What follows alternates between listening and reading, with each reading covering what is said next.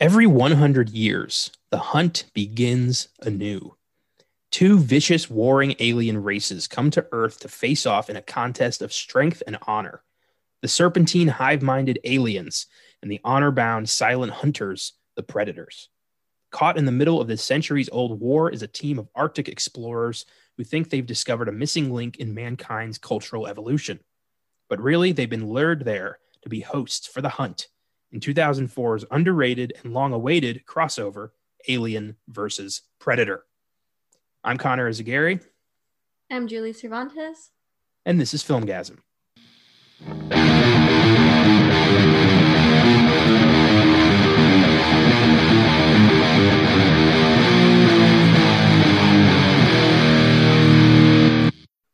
Happy Wednesday, listeners, and welcome to episode 121 of the Filmgazm podcast. I'm joined today by the new official co host of the Filmgazm podcast, Julie Cervantes, who has chosen this film for today's episode. Thank you for being here today. Hello, guys. I'm glad to be back again with my first ever alien movie to talk about. That's right. This is a franchise favorite. So, this is going to be a really cool discussion. We've done the first two alien movies on the podcast already which means we really only have the shit left to talk about, regrettably. But we'll, we'll make a uh, we'll make good discussions out of all that. Very excited to dig into both franchises and talk about why this film specifically is so hated by the entire fan base. but first, it's time for the rewind. I've got one update, and it's on episode 90 from Dusk Till Dawn. Franchise creator Robert Rodriguez has announced that an animated series based on the film is in the works. After a three season live action TV remake, Rodriguez is looking to expand that universe on his El Rey network. Rodriguez says it will not be a remake of the film, but will further explore the world of Aztec vampires. So, I'm assuming you've not seen From Dusk Till Dawn. No, I haven't. That's fair enough. It's a pretty cool movie. Uh, one of the most sexist movies I've ever seen in my life, but it's wildly entertaining up to that point and after that point. It's it's a movie that becomes a horror movie in the last 20 minutes. It's these two brothers are bank robbers and assholes and criminals and they hijack this family in their RV with plans on crossing into Mexico and escaping from the law. They go to Mexico, they're going to uh, lay low in a strip bar, a strip club and in this strip club, they're attacked by vampires out of fucking nowhere. It's a vampire movie now, and it's crazy, and it's uh, it's one it's a wonderful film. Episode ninety was really fun. That was me, Austin, and Josh, just digging into that movie. So an animated series. I don't know if we need that. Rodriguez has kind of been milking this cash cow for a long time. He did a TV show remake of it that wasn't that good. And now he's doing a cartoon. I don't know. I don't see it working out. Rodriguez is always working like he's always building on past projects, but never with any substance. I mean, has he ever done cartoons before? Not yet, which is surprising considering he's done Spy Kids and Shark Boy and Lava Girl.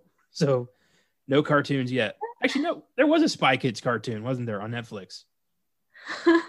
um, no, I mean, I mean, maybe I've never seen it. I, re- I just remember there being like Spy Kids 4 on Netflix or I, I really liked those movies a lot. But I don't remember there being a cartoon. Think there was like released last year. I'm gonna look that up real fast because it's gonna bother me. But I love Robert Rodriguez. I think he's a very talented filmmaker. I've really enjoyed a lot of his films, but I like him when he's in his gritty, you know, vicious side. He does great action movies, great horror movies, but he keeps going back to kids movies, and I don't understand why he does really bad kids movies. um, yeah, Spy Kids Mission Mission Critical. I knew it. I, yeah, 2018. There was a Spy Kids animated show on Netflix. Why haven't I heard of this? What the? Because Spy Kids was my childhood. Mine too. I, I the first two Spy Kids. I still love those. I li- I even liked the third one, which was yeah, but like yeah, I liked all three. Um, and they were a big big part of like I would watch that all the time with my little brother. That's kind of how we bonded sometimes. Nice. That's nice.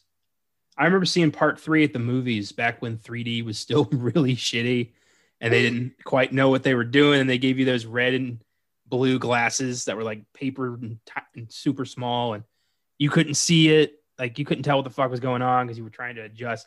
I'm glad they worked out 3D eventually. I remember thinking that the coolest part of that movie was like the race scene with the cars. I thought that was the coolest thing ever. I remember thinking it was just hilarious when like the guy showed up, like the super, like the super guy who had all the lives, and then he got like smacked and just lost all of his lives. And everyone was like, "Oh shit, what do we do now?" I always thought that was funny as hell. Yeah, it was funny. Yeah. So Rodriguez, animated from Dusk Till Dawn series. Uh, hope it works out. Uh, I don't know. After We Can Be Heroes, I don't. I don't really. I don't know if I'll check this out. so, Julie, what made you choose Alien versus Predator? Um, so like Alien versus Predator is what got me into being a true fan of Alien, the Alien series. It's I saw it when I was around eight or or so, and um, I remember being so shocked when I saw that. I was shocked, but all like also really interested. So I was like, this is new. This is like something I would normally not be allowed to watch because of my um, strict parents. So whenever I saw something like this for the first time, I was like, yes, I'm excited to see something I'm not allowed to watch.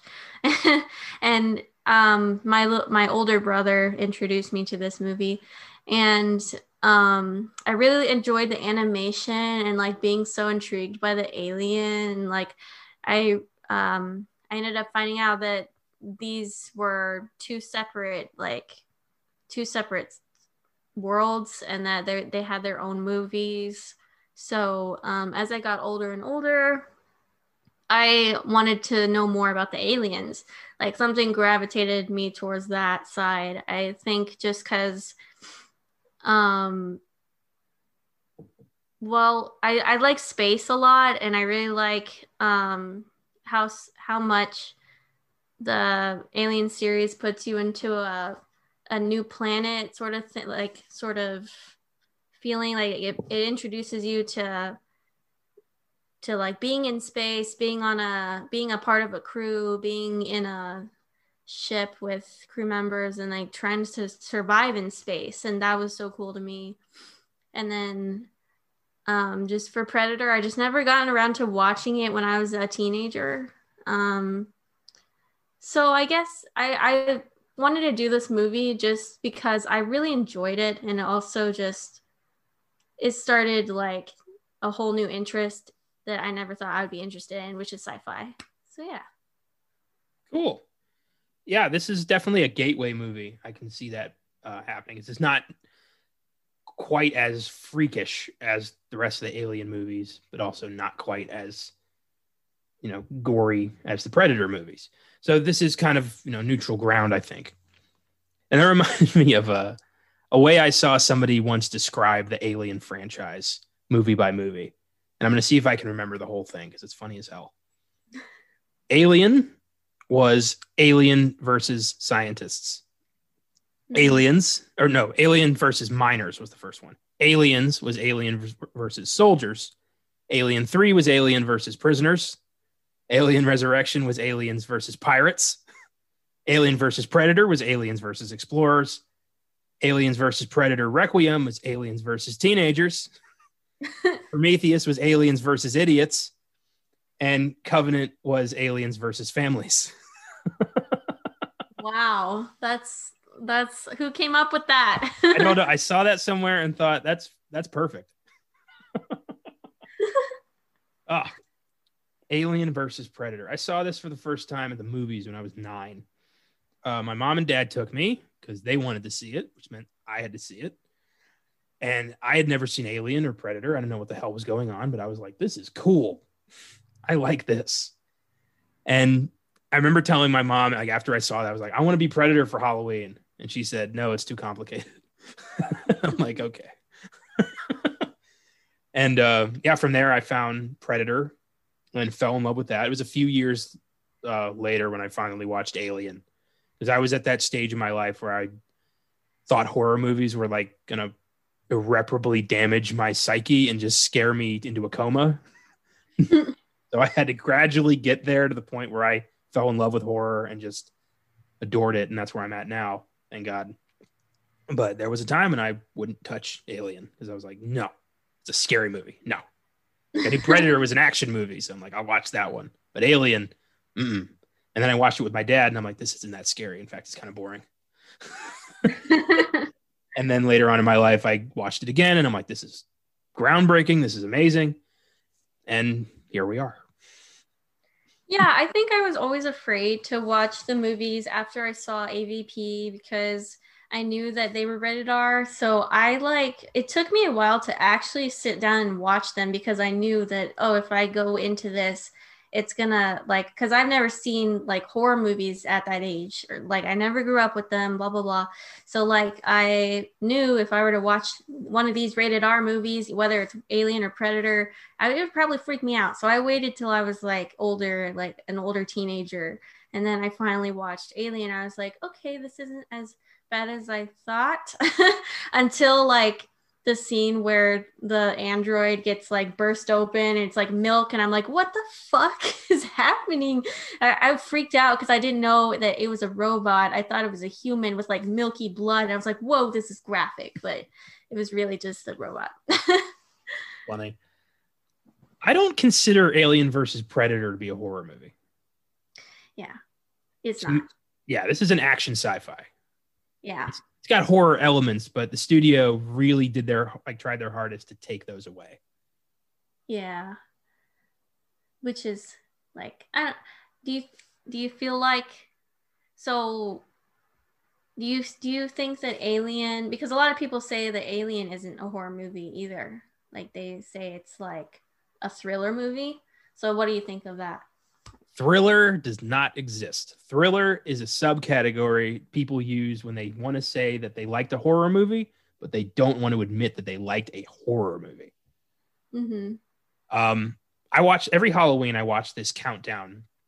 It's the um, Bravo's 100 scariest movie moments from 2004. Countdowns 100 to one of the scariest moments in movie history. Alien is number two. That movie is a horror movie. it's got one of the most shocking moments in film history. I mean, in 1979, when that thing burst out of John Hurt, nobody had ever seen anything like that. That was nightmarish on a level nobody could comprehend. And if you've never seen Alien, if you know nothing about it and you watch that for the first time, it's still incredibly jarring. Yeah. So I would argue that the Alien franchise is not just horror, it's one of the most important in horror history. Mm-hmm.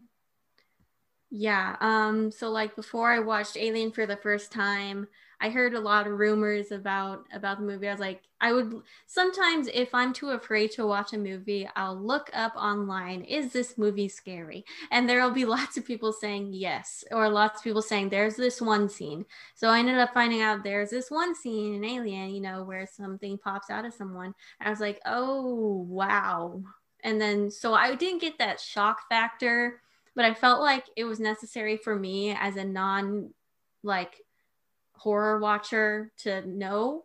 But like, I can totally imagine not ever seeing something like that in the 70s and being like, what? Yeah. yeah.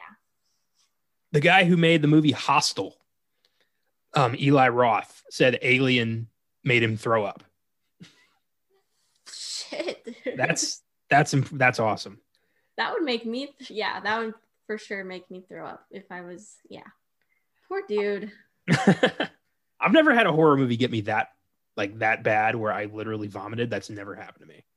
I've had moments like that just because of how I grew up. Where like it's it feels like this most horrible feeling inside of your stomach. It's like, you know, you're not used to that. When you're not used to that, it can do things to your body. I mean, I've been scared. I've been like, you know, unease to the point of like I don't feel well, but I've never just blah, it's never happened. Not yet. But I mean, you know, it's early yet. I've only seen about 408 horror movies. So there's still a lot out there that might get me. Yeah. I think it's just like the fact that you you don't know oh these are just effects or you don't think about that. You're, you're just thinking about how the movie is scary. You're not thinking oh oh those are just effects or oh that's like a guy in a costume or oh that's not their real body you know stuff like that. Well i approach horror the same way i approach every genre of film. The main thing i look for is is this a good movie? Is this entertaining? And there have been movies i thought like horror movies that i thought were not scary in the slightest but were really really good mm-hmm. So there's, you know, I not a lot of people do that. A lot of people will shut themselves down when it comes to horror and just be like, I'm not touching that. And I get it to an extent, but I do think that those people are missing out on quite a lot. I mean, I I credit three movies with really getting me started on on a horror journey, and that's The Thing, Blade, and Jaws. Watching those three films at a young age put me on a on a journey that's that's still going. Great movies. Mm, nice. Back to Alien versus Predator. The whole idea of pitting the aliens and the predators against each other started in 1989 with the comic book Alien versus Predator developed by Dark Horse Comics. Its popularity began to fuel the fire of a crossover film, which would have been fairly easy since the Alien and Predator franchises were both owned by 20th Century Fox. So crossovers and comics kind of led to, you know, and of course the alien skull cameo in Predator 2 led to this idea that is somebody going to make an alien versus Predator movie? And I didn't know about comic crossovers till I saw at a bookstore Batman versus Alien. And I thought, what? just, I begged my mom to get me that, but it was like 40 bucks. And she said no. but one day I'm going to find that because I would love to read that. Um, Did so, up, hmm? oh, sorry. Oh, go Did ahead. You grow up reading comics? Oh yeah, big time. Nice. Yeah. I, yeah, I never. I I had friends that grew up with like I would go to a friend's house and they had this room full of comic books and I would scroll through them and be like, "Dang, you're cool." I've always been uh, just a total geek. I've, I've, you know, comic books, movies, games. I I love just nerdy shit, pop culture that just, you know, makes me happy. Always, you know, immersing myself in that stuff. Um, comic books, not so much like in the past five, six years, but uh, it's, fo- movies have been pretty much my my total focus. uh, so Fox owned both franchises. They started to put this idea together in the mid '90s, but it was delayed because Fox was working on Alien Resurrection which was so poorly received that the Alien franchise was stopped dead in its tracks, much like the Predator franchise had been in 1990 with Predator 2. So everything was kind of dead. And they were trying to come up with this idea of putting these two franchises together, hoping it would reignite interest in both and they'd be able to branch off again. They were going to bring back Dutch from Predator, they were going to bring back Ripley from Alien and have this big crossover battle, but Sigourney Weaver and Arnold didn't want to do this. They both thought it was a terrible idea. and who can blame them considering the outcome? Uh, so ultimately, it was director Paul W.S. Anderson who came up with the plot of predators returning to Earth every hundred years for rite of passage rituals in which they hunt aliens. And it was an idea that the studios finally appreciated and thought, let's throw some money at that. And this film was greenlit immediately and only filmed in like six months, which is insane. Mm. Uh, Anderson, not the best director. Uh, he's got his fan base, but his track record, I wouldn't say, is great. Uh, he's known for directing four of the Resident Evil films, but he wrote all six of them. He's also directed Mortal Kombat, Event Horizon, Death Race, The Three Musketeers, Pompeii, and most recently Monster Hunter all of those movies are negative tomato scores and on and off bombs. So he's, yeah, he's a shit filmmaker. I'll say it. I mean, he's, I guess, like, he's doing what he likes. Uh, like, I mean, do you think there's a fan, like a bunch of fans with him? Because, I mean, all those movies seem like they're very similar in how poor they are. well, the Resident Evil franchise alone has six movies, so those were fairly successful. People, so there are people who love those. I don't care for them. I I never played Resident Evil, so I don't have an attachment to that. But he clearly does. He married Resident Evil star Milla Jovovich in 2009, and they have three kids. So that's something that came out of this guy's career. um, as hey, as bad as he is, he is nowhere near as bad as the guys who did Requiem. So, oh yeah, yeah. um, let's talk a little bit about the cast. Um, Sanaa Lathan was cast as Danger Guide Lex Woods. Uh, Lathan has appeared in such films as Love and Basketball, Contagion, Now You See Me Too, and Blade.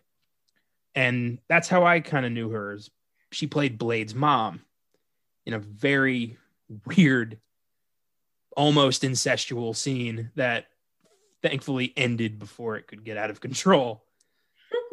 Blade is so all right. Blade was created when his mother was bitten by a vampire when she was pregnant. So she gave birth to Blade, who was half human, half vampire, and he grew up hating vampires and kill, kills everyone he can find. He finds his mother, who's the same age she was when she died because she's a vampire now, and she kind of comes on to him, and it's it's weird, but he kills her. He's like, nope, and just gets her. So yeah, that's how I knew uh, Sanaa Lathan.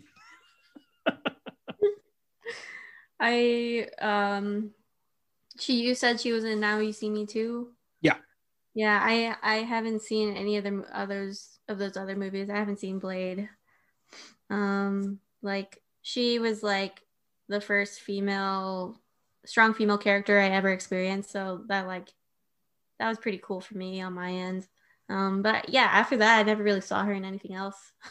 right on. Yeah, that's great. I love that you were able to identify with a strong female character. And that's kind of been like the staple of the Alien franchises strong female characters. I mean, Ripley is one of the most iconic sci fi characters of all time. And her whole job description is kick alien ass for four movies.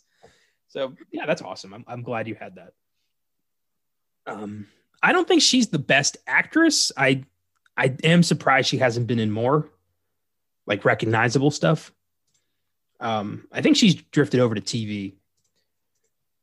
Uh, yeah, like she's decent. She, I didn't notice like when I was watching it.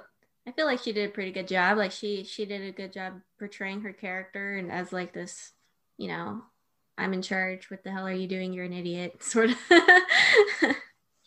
My biggest issue with AVP really is the characters.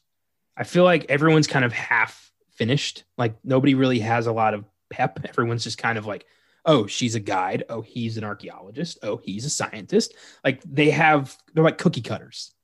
Like yeah. nobody has any personality. Yeah. I feel, I do like Weyland though. Um, he was pretty, like, I, I, he grew on me. Like in the beginning, I was like, oh, he's just this greedy dude who just wants to find this place. But no, he he's he. Uh, I liked their relationship a lot when they talked a lot.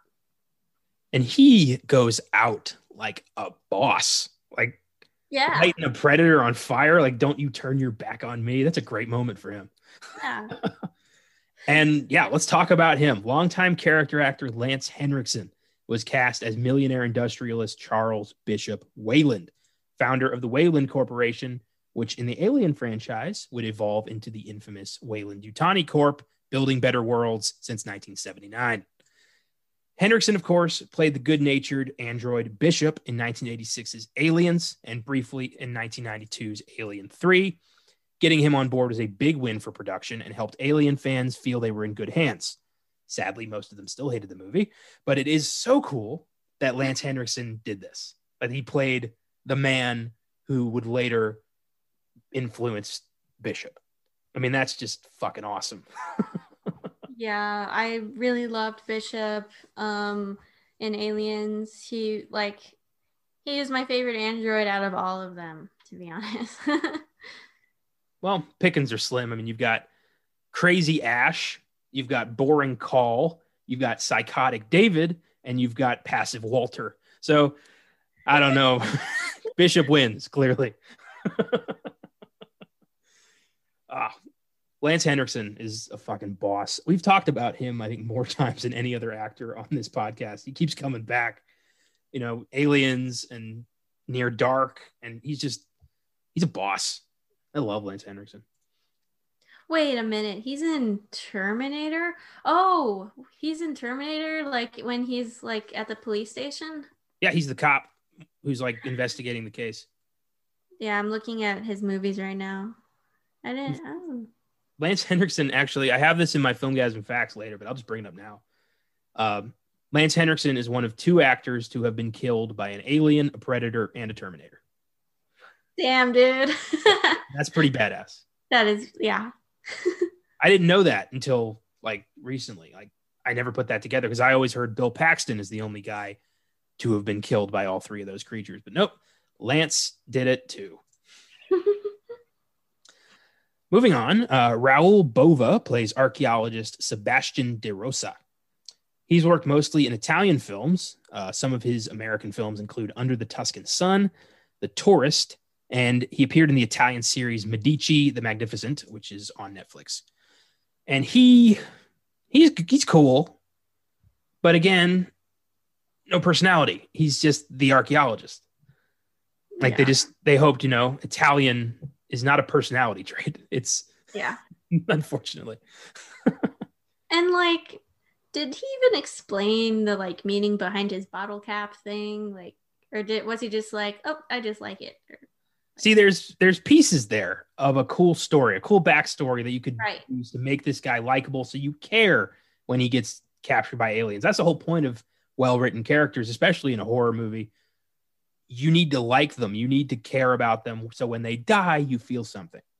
Yeah. And this movie just didn't have it. I mean, compared to like say the crew in Alien, you knew all their names. You knew who they were, what they were about, their personalities. So you really felt it when this thing started hunting them down. Yeah. And Aliens was the same way. The Marines, like you, you got it. I don't know. I just, you know, I look for that stuff. Yeah. Um, I think, like, yeah, when the bottle cap like fell to the ground when he died, I didn't really care. Like, um, he was nice. Like, he was a nice character, but that's it.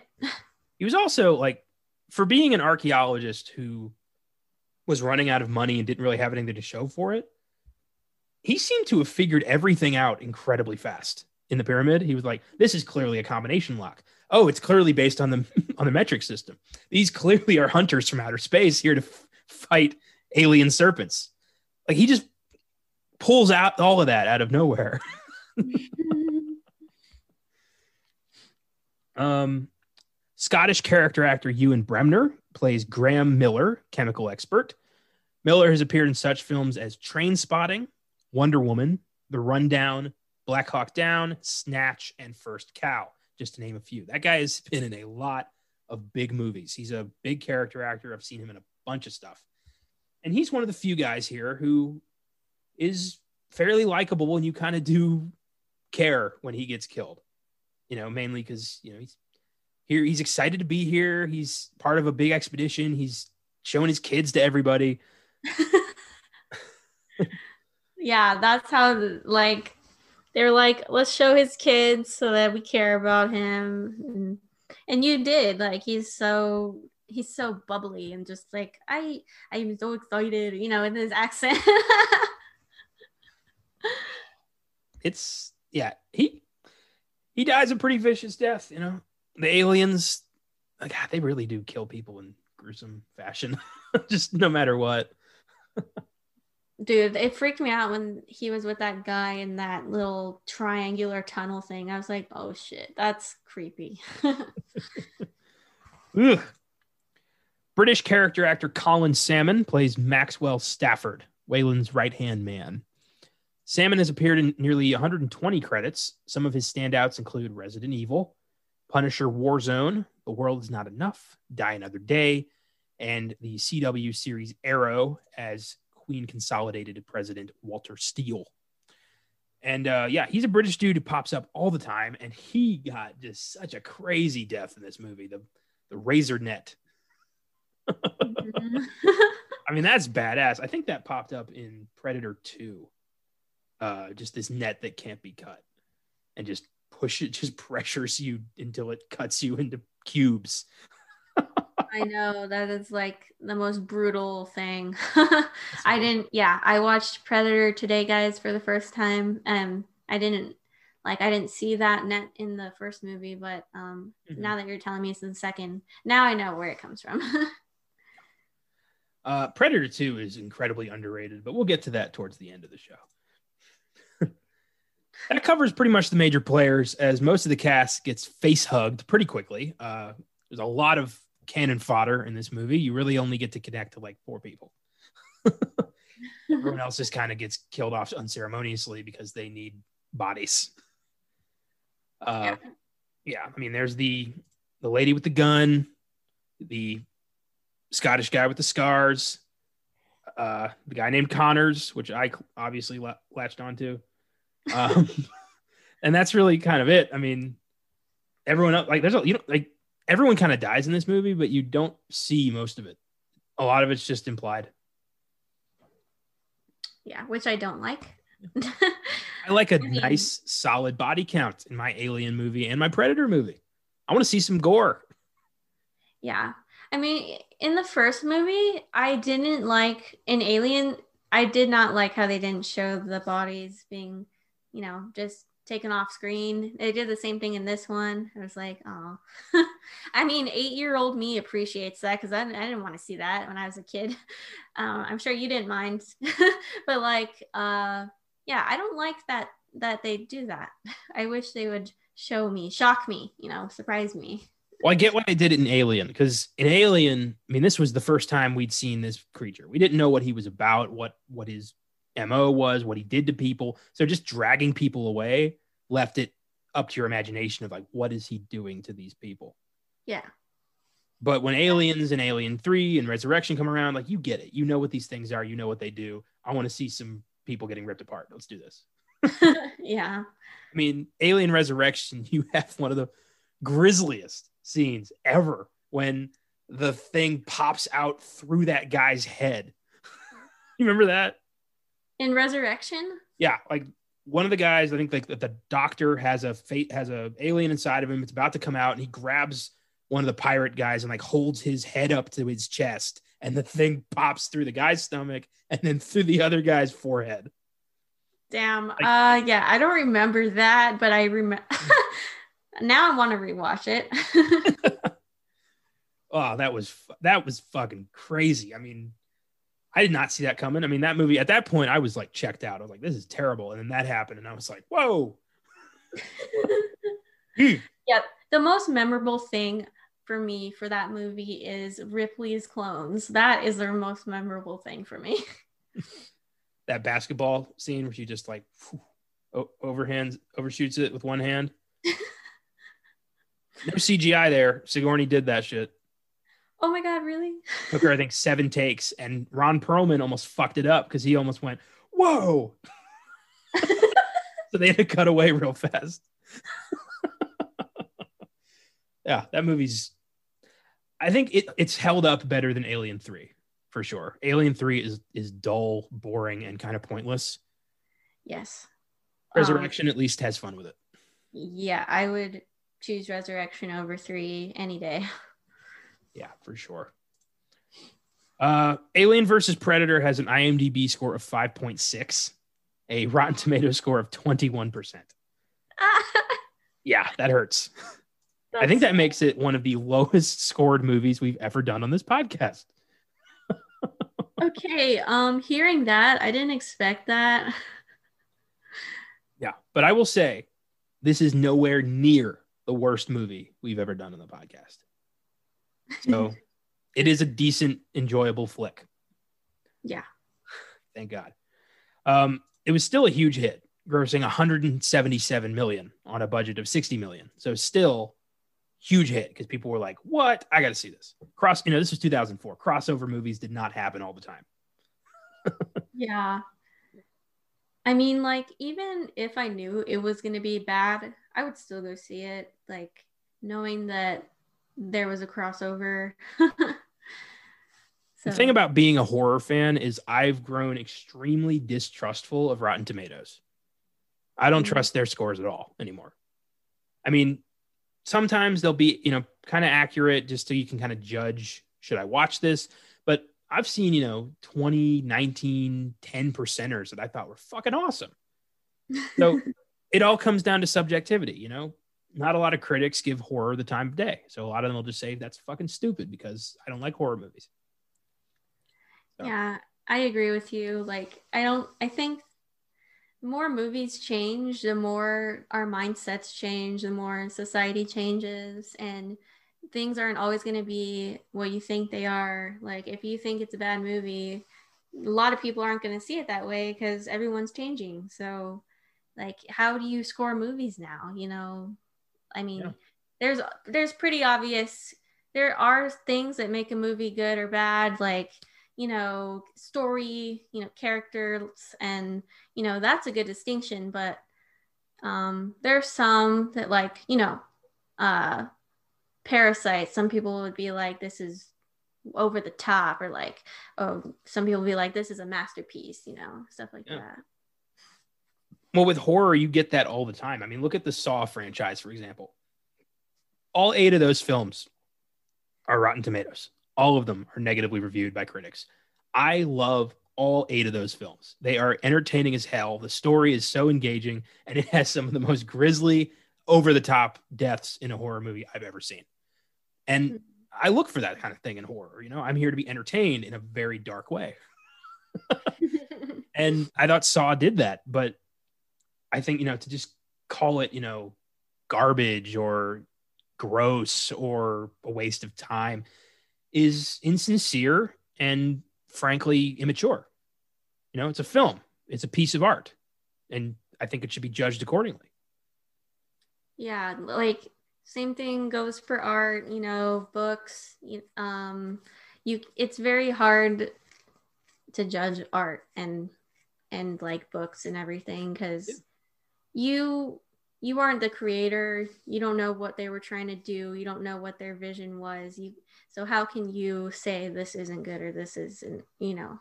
yeah But to a, to an extent, you know, it is. I've brought this up a couple times, but it is all subjective. You know, what I like, you might not like. What you like, you know, they might not, might not like. It's all about individual taste for the most part. Yeah. I do like to give horror a little bit more attention. That's why I started this podcast because I like horror movies and I want to talk about them. I want to talk about them with the same kind of zeal that people talk about classics like The Godfather. Yeah. And I mean, this literally this week I am doing Alien versus Predator, and then on Sunday I'm doing 2016 Best Picture winner Moonlight. So it's it's cool to have both. You can have both. Nobody says you can't. You can have your cake and slaughter it too. Yeah. Oh, good times. So AVP scored one horribly received sequel uh, and helped put both franchises on ice until 2010's Predators and 2012's Prometheus. Still, I'd say it has a decent cult following at this point. I think people have kind of re embraced this film. Not a lot of people, but some people. And it's seen as fairly entertaining. Um, so like were a lot of people very angered and then they like grew they grew on them or um or was it more just like an ex- oh this is what I'm getting, I guess I'll like it, you know, sort of thing. I think so. I think, you know, people went into this alien, you know, the people who were going to see this are alien fans and predator fans. And they expected a hardcore R-rated slaughterfest. Instead, they got a tame PG-13 action movie. I I will say though, I freaking love the animation on the alien. Like if they didn't get that, at least they got the cool effects. And at least they were like, shit, that alien looks so cool, you know. But visual yeah, I- effects. I agree I- with you. Yeah. The visual effects, I think because it's a mix of CGI and practical effects, which is for me always kind of the best deal, it looks great. It really does look great. This is a finely polished movie. Uh, I read that the, the the Alien Queen animatronic was like the biggest one they'd made yet. It was like bigger than the T Rex from Jurassic Park wow. they went all out on that. So that's cool. I love that. Yeah. Yeah, I just think that, you know, I think it's wrong to make a PG 13 spin-off from two R-rated fr- franchises. It Oh, just yeah, feels like you're sure. alienating everyone who cares about this. For sure. However, I mean, I I will say, like, if I never saw this movie, I probably would have never gotten into Alien. And, you know, but yeah, I can yeah. You definitely will would go into this thinking it should be rated R. But like then there's those kids that how like want to be introduced to stuff like this but couldn't because it was rated R, you know, blah blah blah. So I guess it's just how you see it. Yeah, I'm, I'm personally grateful that it was PG 13, but at the same time, they do deserve their R movie. True. And I am glad that, you know, some people like yourself were able to use this as a gateway. But when it comes to horror, when it comes to R rated movies as a kid, you're supposed to sneak them. You're supposed to watch them secretly and privately at slumber parties and shit. Like that's how you're supposed to do it. Like Yeah. I watched Freddy versus Jason when I was eight at a bir- at a slumber party because the kid who I didn't really like, I was I don't know why the hell I was there. I wasn't friends with the kid. He he put it on and I was like, this is awesome. There's boobs everywhere and people are getting ripped apart. I've never seen anything like this. And they turned it off because they didn't they wanted to play Grand Theft Auto or something. And I was like, no, put it back on. I can't watch this at home. so yeah, I, I understand your point, but I do think that like, you know, sneaking an R-rated movie is a rite of passage. Ah, so AVP. Let's talk about this thing. Let's talk about the movie highlights. Um, I thought it was really smart to include the Weyland Corporation. I thought connecting that kind of thing, you know, little bit like that that fans are going to appreciate is cool. I wish that there'd been more of that. yeah. Um I I think they did well in trying to tie things. Like they you can tell that they tried. They like t- t- tied the corporation into the modern day world and they did it in a in a pretty smart way like they said that the the aliens were summoned every hundred years or something so that's why now we're getting it in the present time you know at first like looking back on this i was thinking wait why are they coming back now and then i watched it again i was like oh it's because it's every hundred years and like so i mean yeah i think it, it works kind of i think it works You know what's interesting? Fans have tried to erase the first, like, fans and the studio really have erased AVP 1 and 2 from the canon.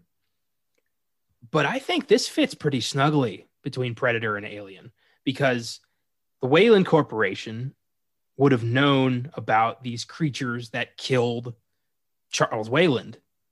So they would have been researching these, you know, aliens for centuries. And finally, when they had space travel capabilities, would have been searching for the organism. That's why in Alien, the Weyland Yutani Corp's orders are bring it back alive.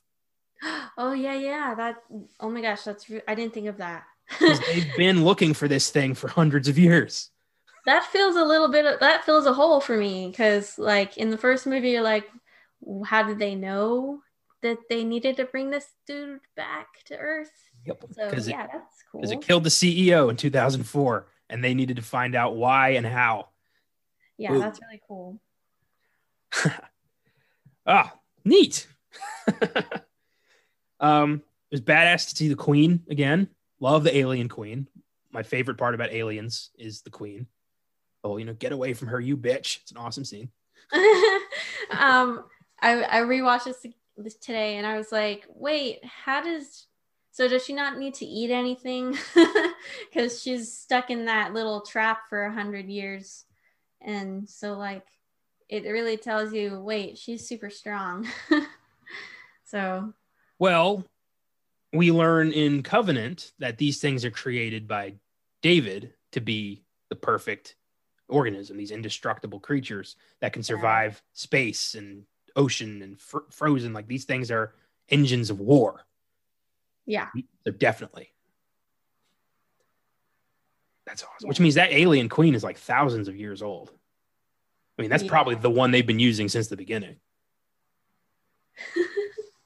But shit, I just figured out the whole. How can these things exist on Earth in 2004 if David created them in like 2238? I yeah, I was as you were saying that, I was like, wait, they didn't become the perfect organism until later. Damn it. Almost had it there, but Ridley had to go and make his prequels. um, so you watched the original Predator today, so you got a little bit of background on that. You saw what the thing looks like, kind of sleek, tall, athletic build. Did you think the Predators in this movie were a little chunky, Chunky. a little, beefy? Uh, I feel like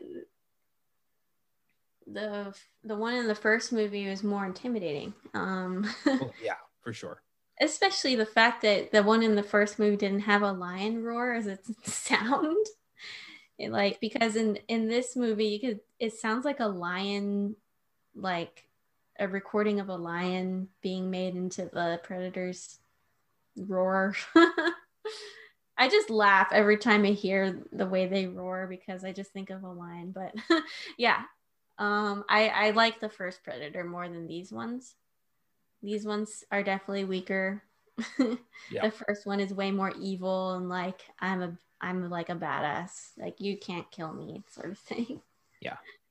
I mean, he did get fucked up by a tree, but I get your point. yeah, I agree. The first ter- the first predator is way more intimidating, but that's kind of the point because these guys are supposed to be juveniles who are learning to be predators. Like this is their rite of passage: kill an alien, and you're a predator. I do like how they're more ninja like in this one. I really like that. The shuriken throwing star thing that was pretty badass. In Predator 2, there's a funny scene. Well, it's not supposed to be funny, but I thought it was funny. That takes place in downtown Los Angeles. So he's in the urban jungle now. and um, he gets wounded and he breaks into somebody's apartment and like breaks into their medicine cabinet and like mixes it up with his like goo to make like predator medicine. And he's, but I'm just thinking like, he just broke into somebody's apartment in LA. Like, what if the cops show up? like, what if he calls somebody? Like, there's a eight foot tall thing in my bathroom. Like, it just made me laugh. That was in the second Predator? Yeah. Predator 2 is pretty goofy at times. Like, there's this, there's this um gang leader who's like super over the top. I'm gonna look up his name because I remember it was ridiculous. But he's like the leader of like the Jamaican gang, and he knows about the predator. And he uh one second, I'm I'm almost there to the name. Uh King Willie. That's who it was. It was King Willie. And he's just like, you cannot stop the ultimate creature. Like he's so crazy. And Predator just like ices him in a second. It's hilarious. Oh, I have a lot of love and hate for Predator too. It sounds Ah. like is it also like an enjoyable but bad movie, but it's enjoyable. yes, very. It's very enjoyable. uh, it's ridiculous. It's supposed to take place in the distant future of 1997, and um, where crime has overtaken Los Angeles, and there's a gang war all the time because that's that's the distant future, of course. and the predator shows up, and he's like, "I'm looking for some kicks. I'm gonna hunt me some gangsters." This cop's like, "Not on my watch, Mister Alien," and they fight, and it's pretty weird. Sounds like the the predators are pretty bored. Well, it's true. Predator 3, though, takes it to a ne- the next level. And I'll talk about Predator 3 uh, further into the show. I don't want to you know, get too ahead of myself. So, the idea of a pyramid connected to all the world cultures before we, like, you know, predates all known culture, like the original civilization. I think that's pretty cool. That's a cool idea. Yeah, I love the pyramid thing and how it's like really intricate inside and how they made it for them to hunt and I that's such a cool idea to me. I like where they went with that. Like I'm trying to think of what else they could have done to inter like to integrate the two aliens on Earth. Like it would have been like I think they did a they made a good choice of it being in Antarctica and everything because if it was like in the Americas or something, that would have been a disaster. you know what? I, I think I figured out a way to fix that that David plot hole. Oh yeah. So, the predators. We don't know exactly how technologically advanced this species is. Right. We see hints of it throughout the movies. We see what they're capable of. So who's to say they don't have access to time travel? Yeah. Maybe That's- they hunt that way. Maybe they go back in time to like the Vikings and they hunt Vikings or shit like that. So who's to say they can't hop into the future to find the most dangerous creature in existence, bring it back to a time that's, you know, relatively uninhabited, Arctic Arctic Earth and put it there. So maybe the predator went and got the alien. Yeah, I I believe that because like they said in the movie, like they had this crazy technology to like dig into the grounds in under 24 hours. Like who's to say they don't have time travel? They're pretty yeah. smart dudes, minus the guys that got killed in this movie, but yeah. I had this awesome idea for a Predator movie where it involved time travel and it involved like a Predator grand hunt where they grabbed it kind of rips off Predator 3, but I don't care. They grab like a medieval knight and a Viking warrior and like a Vietnam era soldier and like random warriors from throughout Earth's time and they put them on a planet to hunt them. Yeah. That's a good idea because they want to be the best of the best. So they get the best of the best. Yeah. Now, granted, that is almost exactly the plot of Predator 3, just with time travel. ah, but we'll get to that. Um, so I think the buildup is pretty good. You know, we found a pyramid. Let's go look at it. Here's my experts. Big hole in the ground. No one's going to question. And they go in there and they're in the sacrificial chamber. And I love how they kind of are figuring out something, something's wrong here when they look at the, the body and the bones are broken outward and all the alien fans are like, and yeah, the way it goes down where like the alien queen's awakened and it's like, it is time. And the eggs come out and they just like leap out of every, like that was, that was well done.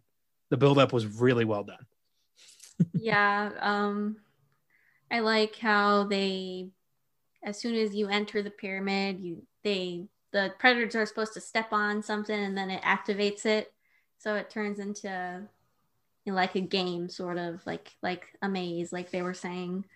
It's yeah. really cool. This is the equivalent of you know, like a vision quest for these predators. This is you know, get your kill and come back a man. That's what that's what this is. Mm-hmm. Like two of them get killed off incredibly fast. yeah. Do you think it's just because like they were confused because the humans were there and they were distracted by the humans, or like that was part of it. The real reason is Paul W. S. Anderson is more of an Alien fan than he is a Predator fan. Oh, okay. He admitted that. He's like, yeah, I like Alien better, so I killed two Predators. like, fuck you, man. No, but uh, it's uh yeah, it's you know, I don't think they knew what they were walking into. I think the humans are not supposed to take their guns and just walk around. And they were like, the fuck, this isn't like what happened last time. this is not the hunt my grandpa told me about. And they just, yeah, I think they were caught off guard. But it is cool to see like that first initial meeting when the alien like spears the predator from behind and like pulls him up to his face and they're in the frame. I get yeah. chills every time. That's just that's neat to see. yeah, the music, the framework of the camera is pretty cool. Like, and just the way the alien's like, "Hey, bitch, it's me."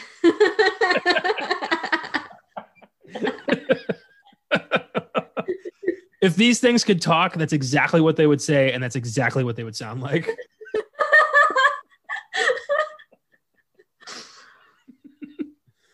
oh my god. But yeah, these things, I mean, two of these guys just get massacred. And what's the point of wearing that super helmet if freaking Little Mouth can just go right through it? I mean, oh yeah, yeah. What the hell? what a waste. I think it would have been cool if you know they use like you said before i think before we started this you said their helmet should be used as a guard against the aliens. So that's why they wear them in the first place. So i feel like it would have been cool if in the movie the alien like tried to go through the helmet but it did something to the alien's tongue and it like you know did something cool to it. And then maybe it killed the alien that way to its helmet was a weapon you know something cool that would have been badass. Yeah, I agree with that for sure. Yeah, the theory I had was that the reason the predators wear the helmets is so that face huggers can't get them. Because I, you get the feeling in this movie that a lot of their culture revolves around the aliens, that these two races have been at war for a very long time. So yeah, I don't see why that wouldn't be a thing. But yeah, they kind of waste it. Uh, it is cool to see a predator grab an alien by the foot and just swing his ass around like a folding chair in a wrestling match and chuck him into a pillar. That that was sweet. yeah, like I think that was super cool, but they were very like sloppy the way they were fighting the aliens. Like they were you could tell that they weren't really as good as like, you know, the ancient uh, predators that were fighting off those other because they were like getting swarmed and they had no problem with it. But then these guys get like one alien or two aliens and they can't handle it. I love in that flashback scene the predator like swinging his spear and then just thousands of these things crawling up the pyramid. I know. You see the cannon blasts like here and there. Oh my god. Yeah, yeah. there's a lot of really cool imagery in this movie what a waste. no, it's just mm. I want to love this movie, but I can't. it's like a love hate relationship for me. Yeah, it's a it's a it's a it's a frenemy situation. It's like I know I can depend on all of your brothers and sisters, but you keep fucking up. that's, what, that's what it feels like to me. Um, I also want to say, oh my god, when the alien used its acid, it's like you know to kill the predator. That was fucking cool. Uh, One of my favorite moments is when the last predator standing is like hunting, and the face hugger comes up from behind him and like jumps, and he turns around and swings that freaking shuriken at it and just carves it right in half mid jump. I know. fucking awesome. And then he like slices that other one's head in half and it just yeah. falls off. that's that's awesome. of course, bites him in the ass when he goes to mark his helmet, and the face hugger gets him. Yeah. yep. How did it even get through that weird ass mouth? Like humans, yeah. I get. I mean, we've got just a hole here, but they've got like, you know, brah. I don't know how it got in there. I don't know. It's pretty long. Like the the size of these things kind of varies. I mean, it seemed like an alien. It seemed kind of about the size of a lobster, but then in aliens, it was like three times bigger. I mm-hmm. I don't mm-hmm. know.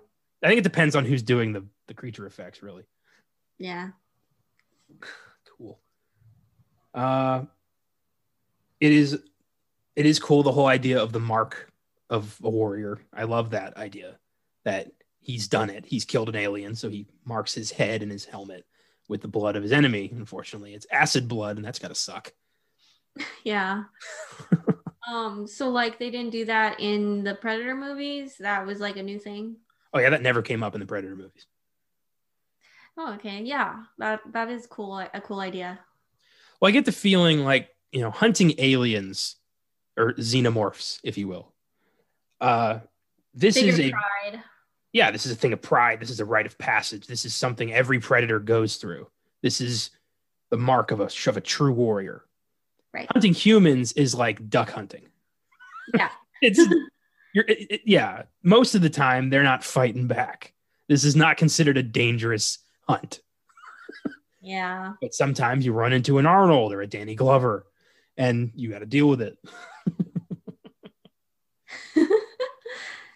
there was this uh, uh, robot chicken sketch a while back of uh, it was this predator, predators hunting Arnold and he's about to kill. And then all of a sudden on the sidelines, you see a bunch of hippie predators being like, save the humans. Hunting's bad. Don't do that, bro. And like they they capture Arnold and put him in like a predator zoo and they're like protecting him. And he's like, let me out. It's, it's so funny. Wait, that was on a TV show? Robot Chicken. Yeah, it was on Adult Swim. It was like they would use action figures to make like little sketches that were super nerdy and super mm-hmm. stupid, but it was really funny. Oh, oh yeah, that the other thing I was sheltered with. Oh, Adult oh. Swim.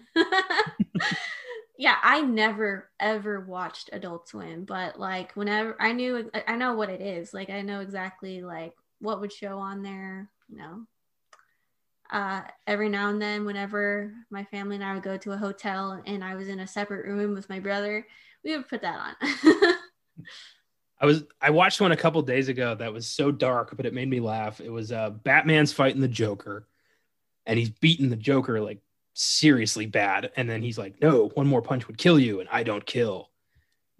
And Joker's like, Ugh. like he's barely there, and then like he gets like Joker's like, you know, why bother? I'm just gonna get out again, and I'm gonna do it again. And Batman's like, hmm. And then it cuts to uh, the trial, and Joker gets sentenced to death, and he's like, what? Like Joker's scared, like, I don't want to die. he's about to be executed, and he's like, no. And it's really, it's really weird to see Joker like crying for his life, and then they just light him up, and it's it made me laugh. It was really dark, but it made me laugh. Wait, Adult Swim is still going on? oh yeah, Robot Chicken's been on for like ten years now. I thought it was one of those things like Boomerang that like just stopped like after a while. Dude, Rick and Morty is on Adult Swim. Like that's that's like their biggest thing. Like Adult Swim's bigger than it's ever been. Dang, I've been living under a rock. under the Netflix and Hulu rock. oh boy. Um so we lose two two of the three predators pretty early on. Uh Predator gets the face hugger. I love that. So then Lex is the last human standing. Everyone dies pretty fast. Weyland gets it's a cool death. I love when the predator like picks him up and sees like, oh, this guy's got cancer. I don't want him. this isn't worth my time. just drops him. Weyland's like, back the fuck up, you asshole, and just lights him up. Awesome. But um, everyone else kind of gets like plastered on the wall and turned into alien goo. And uh, I love when Lex takes on a, an alien and is and the predator's like, respect. he, he marks her and like they they like he gives her a kit. That's hilarious. He like gives her a shield and an alien spear and is like, here, let's go. I always thought that was so cute. That's awesome because especially in all the Predator movies, they kill everybody. like there is no well, a bit in three, but that is over really fast. But um yeah, to see the predator, like a juvenile predator, realize like I'm not getting out of here alone. I need backup, and my my bros are dead, so you're it. Like to predator, and I'm not trying to be disparaging here, but I'm I want to say like in the context of predator world, this is essentially teaming up with your with a cow because they're here for cattle. They're here to be the aliens' host. Yeah. So he's yeah he's he's teaming up with with a cow here. it's, it's funny to think about it like that. And yeah, they waste. Um, it's a PG thirteen movie, so they get one fuck, and in my opinion, they waste it. Yeah, they yeah. I hope it kills every fucking one of them. That's Not it. Necessary. That's it. Especially when they set up the "You're one ugly motherfucker" line from Predator one and two, like they were gonna do that, and they they didn't. They ah, what a waste. yeah, because yeah, that would have been perfect. So, Predator. This is the first time we see the Predator use the bomb for something other than suicide. it's it was in one and two. Like he's like, I'm out. It's funny in part two, he tries to do it on the side of a building, and Danny Glover's like, "Nope," and breaks the bomb, and Predator's like, "What do I do now?" but in this one, he's like, "I'm," just chucks it into the alien den. I love that. They go up that like super slide, and they, yeah.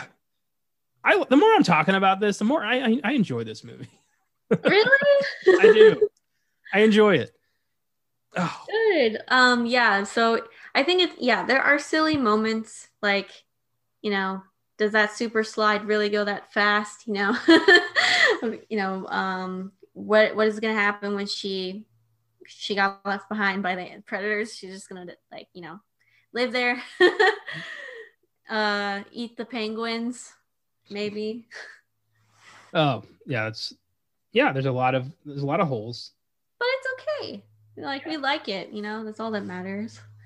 One thing that's always bothered me in the Predator franchise is the consistency of the bomb.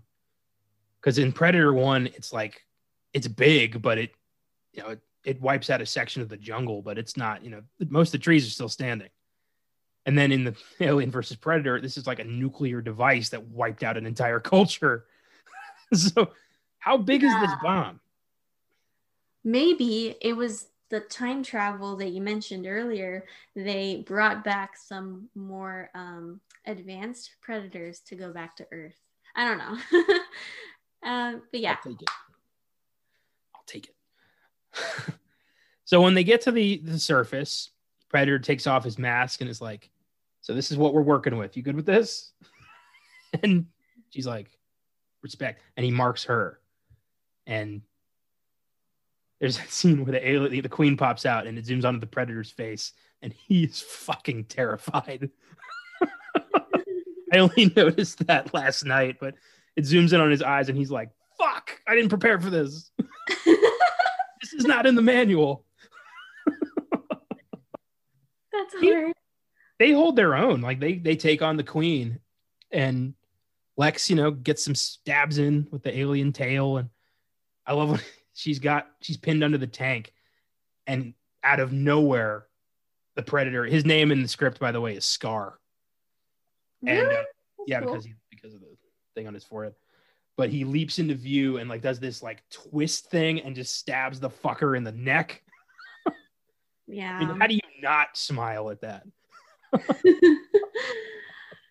yeah like thinking about this movie the way like how cool all these moves were and everything i'm like how could those fans be up to that upset? You know like how can they be like super upset with it you know?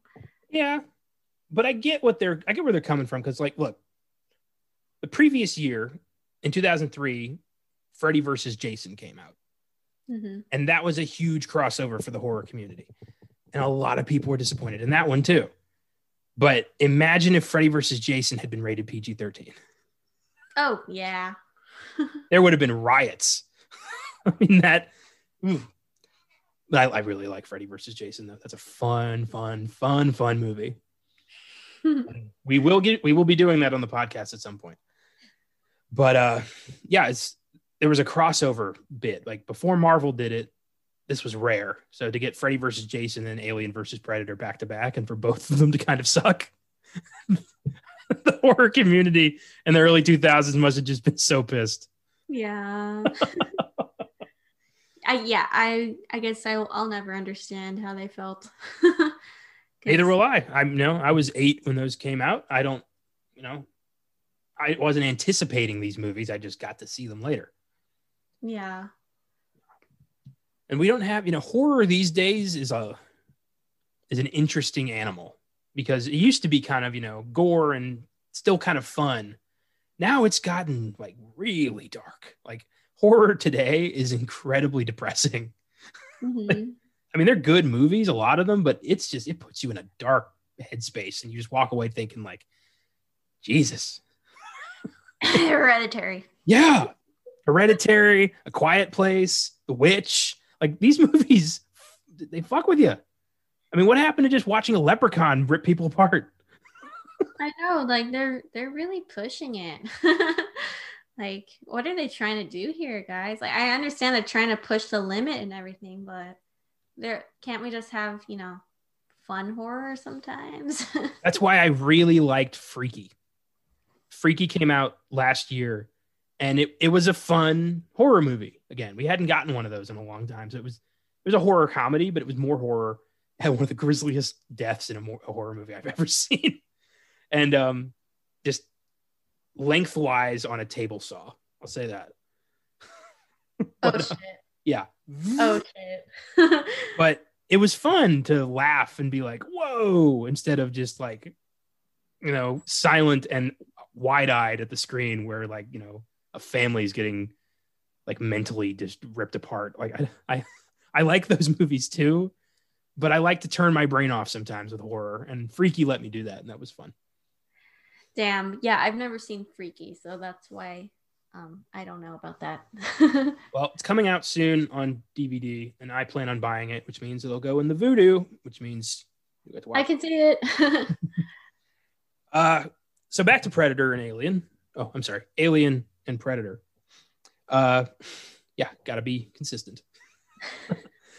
uh, he gets stabbed a couple times, and I mean that guy's resilient. That dude's strong, and they end up chucking it into the ocean with the water tank. They never seem to kill these queens. They just kind of trap them somewhere. You know, Ripley launches it into space. Lex throws it on the bottom of the ocean. Like these fuckers never die, they just leave. yeah, which means it's still out there on Earth right now. Oh yeah. He's coming back. She's coming back. so the first thing I thought of when after Predator dies and then all the predators standing there uncloak their their their camouflage and are like, behold. One thing I was thinking was, how long have they been standing there? Did they just watch this? Or they're like, Scar's got it good. He's doing a good job. Let's not interfere with this one. oh yeah, they're like, wait, no, he's got it. He, he's got this. Come on, kid. Got to do this on his own. I love that, and I would love if, like, in his predator language, he's screaming like, "Help me! Oh, please, God, help me!" They're just like, "He's got this on his own." That'd be fun.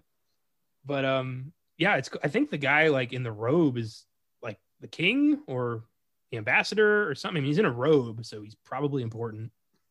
None of the, we've never seen another predator in a robe. They're always wearing battle armor. So if this guy's in a robe, he's probably somebody to be.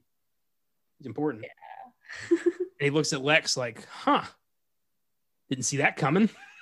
he's just, they take Scar away and he's like, well, I guess, uh, I guess you can have this. Like he did not come prepared with a prize. He was like, uh, here, you can have this. That's yeah, I like. she just looks at it like, okay, like it's cool, it's pretty Yeah. cool, but now, well, it's been a big day for Lex. yeah, I mean, A, new pyramid culture completely rewritten. B, two different kinds of aliens exist. C, everyone she's just met has died a very gruesome death. And D, she just destroyed their queen and fought with one of these things. And now, I mean, how do you process all that? It's been like four hours. yeah, like how much uh therapy is she gonna need? If she can even get back to the ship before hypothermia sets in. oh yeah, I mean, she doesn't even have a jacket anymore. It's Antarctica. Like I give her 10 minutes. oh yeah, yeah. Oh my god, I didn't even think of that. Yeah, she's not making it out of there alive. Like they could have given her a ride back. That would have been nice. a coat, something. His helmet. Give him that. Like, here, this will protect your face for a bit. I don't know. I just feel like they don't give a fuck about humanity. They're just like, you know what? Here, take this. Fine. You have the mark, but I'm not I'm not helping you. Yeah, poor poor chick. yeah.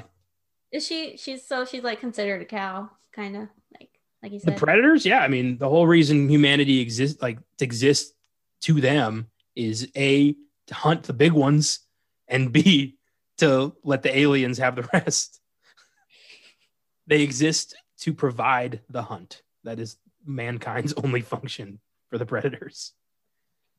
So the fact that one of them like stood up to the aliens, killed a few, and fought alongside one of their own, that's big. So, like, if she knew that she wouldn't be able to survive, why did she keep trying to kill? I guess, yeah, because she wanted to save the Earth, right? Like, in case she didn't want it to, like, kill Earth. Yeah, Sebastian and her were like, we cannot let these things get to, to the populated areas or all will be lost. Yeah. Which is interesting because the upcoming Alien show is exactly that. The aliens get to Earth, they get into the populated areas. So I'm excited for that. Because uh, I thought when Disney bought Fox that they were killing the Alien franchise, but nope, they've got plans. When does it come out? Um, it's in very early stages, so it does not yet have a release date. Uh, but it's going to be on FX, which means they can go like as far as they want to go. Wow, that's exciting. Yeah, it's going to rock.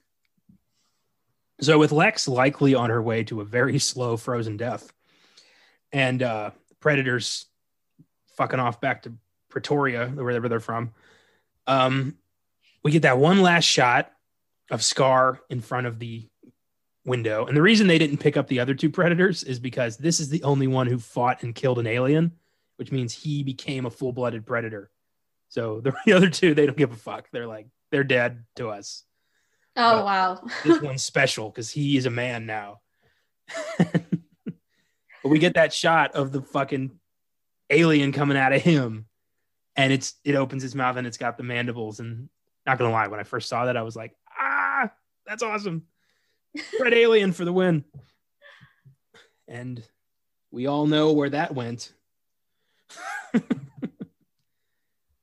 But like, how couldn't they have killed the alien like with their like so they didn't notice it coming out and they noticed it later when it was on the ship? Because i never saw requiem because i i don't think it's like worth seeing but okay. Interesting. We're gonna have a talk about that in a minute here. Um so well in the at the end of alien versus predator you can see them like drop him there and then leave the room. Yeah and this thing because i get the vibe that in in part two, it's implied that this thing has the uh, reproducing capabilities of the queen combined with the intelligence and predatory instinct of a predator. So this thing is incredibly dangerous and it wipes out that ship pretty damn fast. Like it, it goes full grown like within an hour and kills everybody. Wow. And it's uh yeah, Requiem started out really cool, but then it started focusing on teenagers and their dumbass problems and like I'm in love with my best friend, but she's dating an asshole. It's I don't give a fuck. I'm here to see predators and aliens. Why do they always do that? yeah, what the hell? Ugh. Um, I don't even remember anybody's name in that movie. I remember that dumbass subplot because I was like, "Are we really spending time on this?" I just remember people saying, I can't see a goddamn thing in this movie.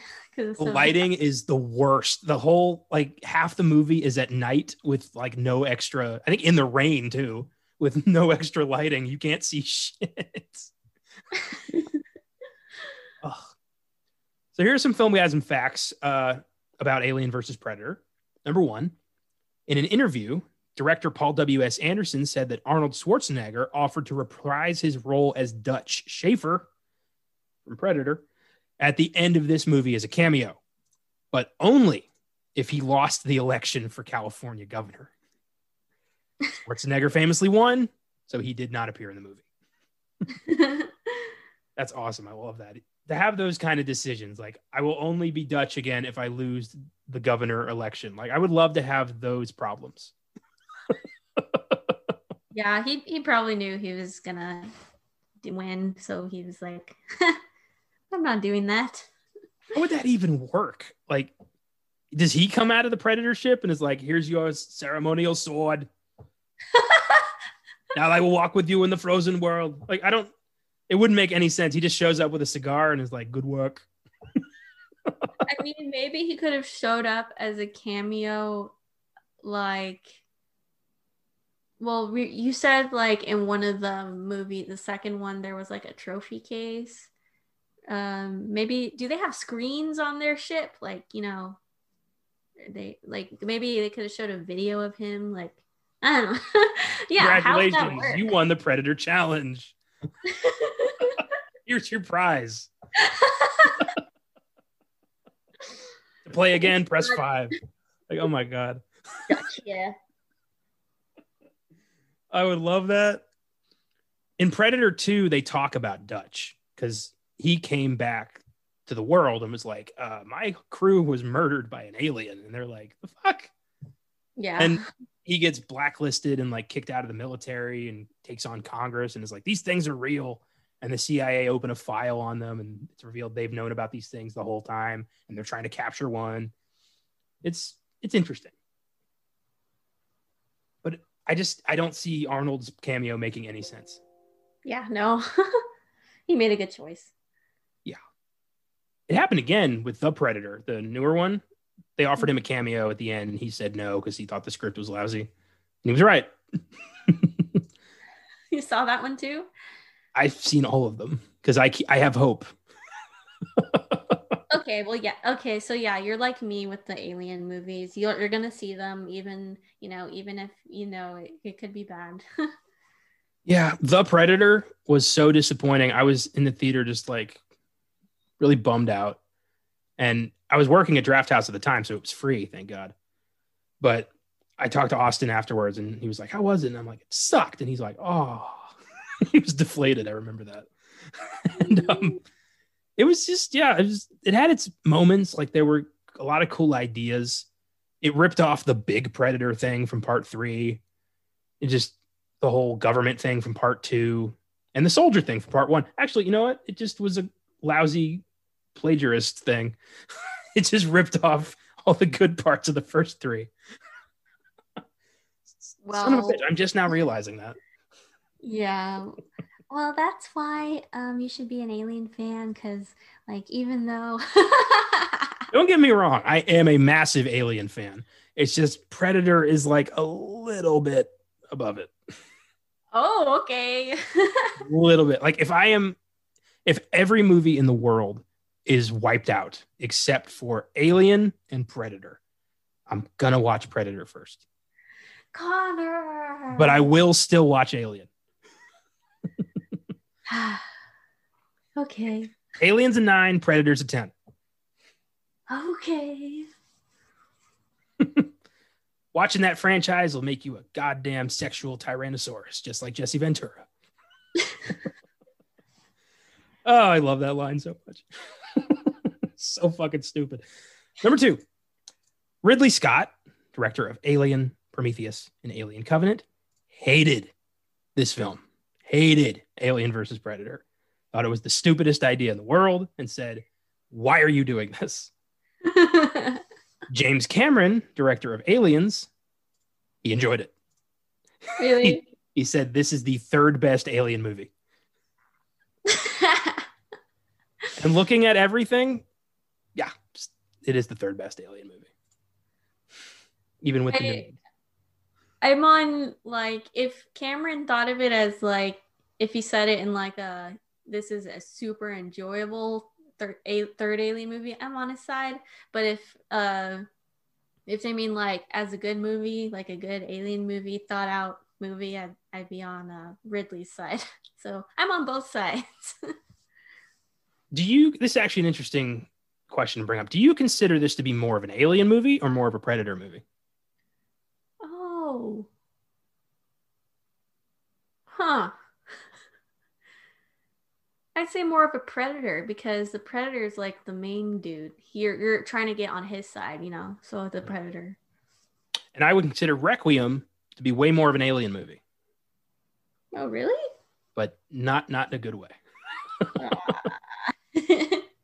it's I'm gonna spoil the hell out of that movie for you today because I just need you to understand how fucking stupid it is. Good. I would love to hear it. Uh, and number three, I talked about this already. With the filming of this movie, Lance Henriksen became the second actor to be killed by an alien, predator, and a Terminator. Bill Paxton was the first. And uh, yeah, I always thought it was just Bill Paxton. It never occurred to me Lance Henriksen. I think because I forgot he was killed in Terminator. Yeah, he because isn't he I guess he's in that movie for like halfway, right? When the Terminator attacks the police station, he gets gunned down. Yeah, I think I think it's just the way he died. He like wasn't killed in a very cool way, you know. So like you don't really remember it as well. So you you don't think, oh, he was killed by uh the Terminator too. You just think he got shot, you know, like like When especially when you look at the other two deaths. I mean, aliens, he's ripped in half by the queen, and then AVP, he's stabbed in the back or stabbed in the chest by the predator. So you're not gonna forget that. But yeah. the Terminator death, I agree, is really unceremonious. Bill Paxton, though, all three are fucking awesome. Terminator, he's one of the gang guys at the beginning who gets killed by Naked Arnold. You know, nice night for a walk. That whole bit. Mhm. Predator 2, he faces the Predator on a subway and like fires at him. It's a badass scene. And then Aliens, of course, you know, game over, man, and gets dragged to the fucking floor. Ah. I love Bill. I'll miss Bill Paxton. Um, so AVP had one sequel 2007's Aliens versus Predator Requiem. And I guarantee you, the directors did not know what the fuck Requiem meant. They just thought it was a cool word. Yeah, I don't even know what that means. What does that mean? Um, it's like an epilogue for like a somebody's death, like remembering them, which means the fuck does that mean in this movie? Yeah, what? Let me confirm that so I don't just completely look like an asshole. Req- Requiem. An act of an act or token of remembrance. Yep. In other words, nothing to do with Alien versus Predator. Yeah. So, following the birth of the Pred Alien, the ah, that doesn't really roll off the tongue. I would have called it the Pralien, but I guess that makes it sound like a nut.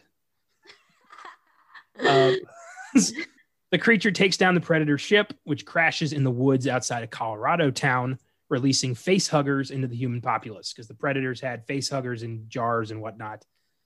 And they all get out there. They get like a little boy, and they this thing bursts out of a like a eight year old boy. Oh my god.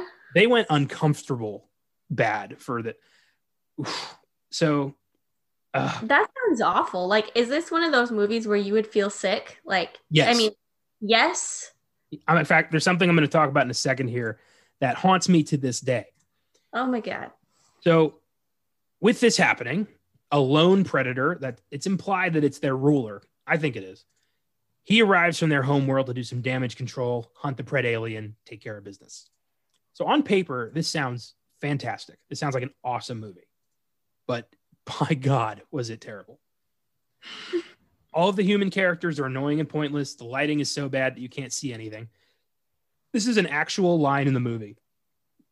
So, our main hero, I guess, hero is some douchey teenager who's a pizza delivery boy. I emphasize boy. And um, he's delivering a pizza to the girl he has a crush on's house with her and her boyfriend and his douchey friends. And she invites him in, and the uh, the douchebag says something like, "Fuck, are you doing here, asshole?" or something like that. And pizza guy looks at him and says, "Well, now I know who ordered the sausage lovers." Oh my god. Yeah, and then of course they beat the shit out of him outside. Oh my god. Yep, this is this is our this is our alien movie. Disgusting. So the lighting is really bad. You really can't see anything. And there's a scene in the ho- in a hospital with a pregnant lady that is the most disturbing, unholy shit I've ever seen in a horror movie. I will to this day close my eyes when I watch that. It was so horrible that I I don't know how the hell they got away with it. Like fuck. Ooh. So the pred alien has the ability to he doesn't need to make eggs. He can just make the chest bursters. He can make embryos. Mhm. So he goes to a hospital, goes to the maternity ward. Wait, wait. Is this like a full on alien, but it's it's the pred alien, but it's like grown up? Yeah, it's grown up pred alien with the abilities of the queen. So it was a queen pred alien. So it can just lay eggs. Yeah, it can lay well, it can lay embryos. It doesn't need the face huggers. Okay. Okay. But in order to do this, it still needs hosts. So it goes to the maternity ward, finds a pregnant woman who's like nine months along, clamps its jaws onto her face, and forces embryo after embryo down her throat. The alien embryos eat her baby and burst out of her stomach. It shows this like in her stomach, like it You shows. don't see it eat the baby, but you know it happened. But you do see them burst out of her pregnant belly. oh God. The Yeah. Fuck. I didn't want to see that. I do not. Oh God, yeah, it's it's vicious. It's it's horrific, and I I do not recommend this film at all.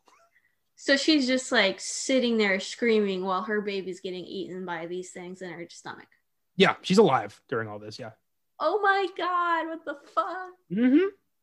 Oh, and also the guy who the, like half the movie is dedicated to the the dude, the pizza guy, hooking up with his friend who's a girl.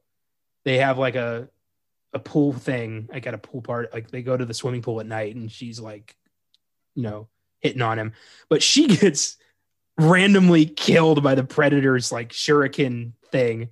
Like she's out of fucking nowhere. They're walking, and then it's just, vroom, and she gets like pinned to the wall and it's funny as hell. Oh my God. And he's like, no, and then never talks about her again.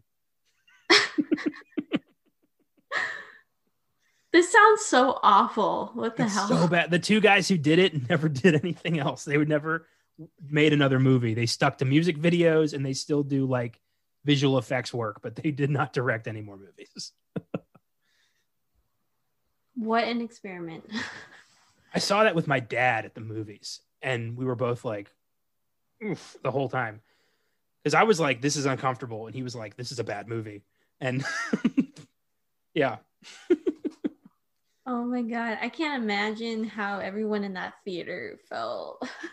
I'm gonna real quick look up the name of the characters because I know it's it's gonna be like goofy, uh, like Like- mid two thousands Like names. Brittany. Dallas. They took that from Alien. Oh, I'm not okay with that. Oh yeah, me neither. Uh, Beep. Ricky, Molly, Jesse, Tim randomly. yeah. Ugh. You know what I'm gonna do? I'm gonna watch this again. Just just for the hell of it. Oh, I'm like so curious. Like, you know, when you're, you know, something's awful, but you just, you want to see it. That's how I feel right now.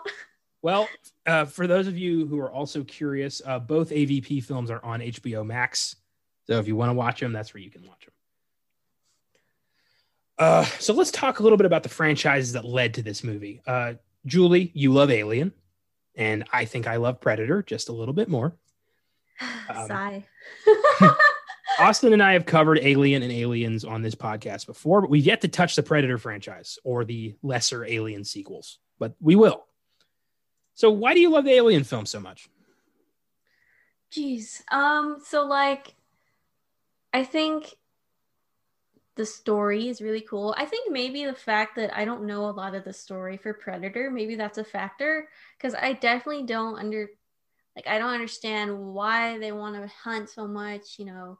Like with aliens, you know that all they want to do is breed, breed and be like they want to just kill everything, you know, like you you can understand that, but like I feel like with how um ad- like advanced predators are, you're like, what is their true goal? Because they're like so smart and they have all this technology and everything. So like, I don't know, I'm just kind of lost in their story. But like for Alien, I'm like, you know, they're like they're like creatures that don't know anything but killing and you know reusing humans or reusing like people to make more make more of themselves like a parasite you know they're parasites so i don't know i think that's really cool and i've never seen anything like that done in space before space movies. So like whenever you know before i saw alien whenever i thought of an alien movie i always thought of et and i was like how stupid is this?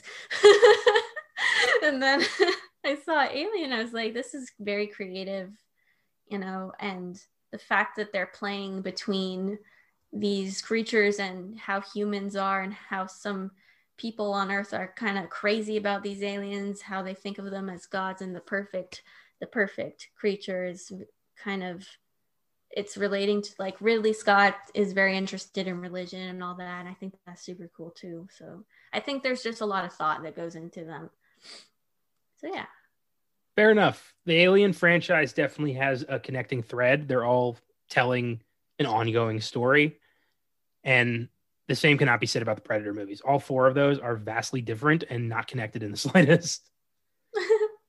and um, yeah, I get that. Uh, I think the Predator franchise has more good ones. I think with Alien, it's just those first two. Alien and Aliens are awesome. Three and four suck, and Prometheus and Covenant are really forgettable. Ouch. I friggin' love Prometheus and Covenant. I don't like. I agree with you with the third and fourth. They're awful. Um, but like, I don't. I I love the experimentation they did with those last movies. Um, but yeah, they they like Prometheus. I can definitely see people being like, "This is boring. Like, what the heck? This isn't an alien movie." You know, blah blah blah. But I I feel like because I am an artist, I try to tie these things together and maybe it's just because I'm a huge fan. I like to try and tie these things together and everything. Yeah. Fair enough. Prometheus, I don't find it boring. I just, well, I kind of do, but I do also, I just think the characters are terrible. I think the characters are so horribly written. They're supposed to be scientists, but yeah. they make the dumbest decisions ever. I know. Yeah. They're like supposed to be really smart. yeah, that's the only things. Like, what? Why can't you just make these characters a little smarter? Like, they have androids. How did they build these androids, but they're this stupid? You know? yeah, and Covenant. I've only, all right. Admittedly, I've seen Covenant one time, and it was at the movies. I just haven't had the desire to go back and watch it. I've, that's okay. but I had the same thoughts with the most recent Predator. I thought, like, I never want to watch this again. It's terrible. I didn't think that with Covenant. I just thought, meh. but with the Predator, I was like, fuck this. But Predator for me is a. I love the character of the Predator, the the universe's greatest hunter. Like he exists only to hunt, and I love that. I love that he ser- they search out creatures to hunt. Like their whole culture revolves around honor and the blade. I love that mm-hmm. especially part three. Predators had the coolest concept and it got totally ignored. The Predators kidnap Earth's greatest warriors.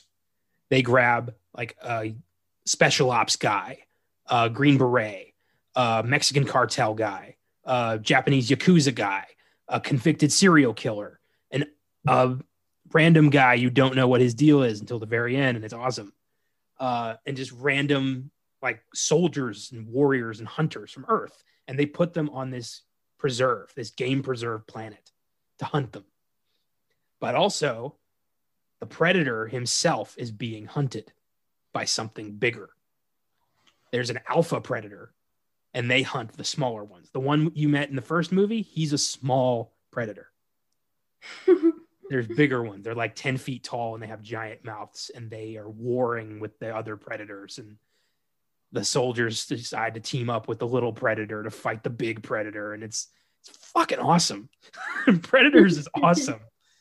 But yeah, it's there's things to like about both these franchises, and there's bad parts and there's great parts. You know, both franchises have lasted this long because they're they contain some of the greatest movies in pop culture history but mm-hmm. also some of the shittiest in pop culture history. and you just have to take the good with the bad, you know? I'm I consider myself a fan of both, but I do lean towards Predator more.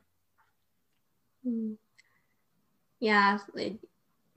So like do you think maybe it's cuz you like the characters more or um well, the first Predator has very memorable characters. It has a great ensemble of dudes. It's the Predator franchise is very much a dude franchise. I, I accept that. Whereas, you know, Alien is very much, you know, female driven and female led. And that's awesome.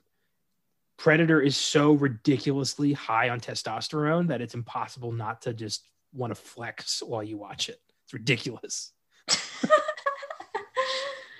and I love that. I, I enjoy that movie because I, I accept what it is.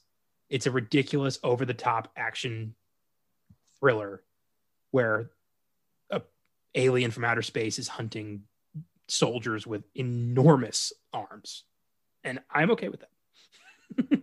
You think it helps you embrace your, you know, it makes you like embrace your masculinity and then with like for me it helps me embrace my femininity, you know, stuff like that? I don't really care about masculinity. It's not really that never really comes up for me. Um I more just look for, you know, enjoyable characters, cool dialogue, awesome effects, great music. And Arnold, I mean, that dude can bring charisma any movie. Like his worst movie is still fun to watch. Like it's crazy.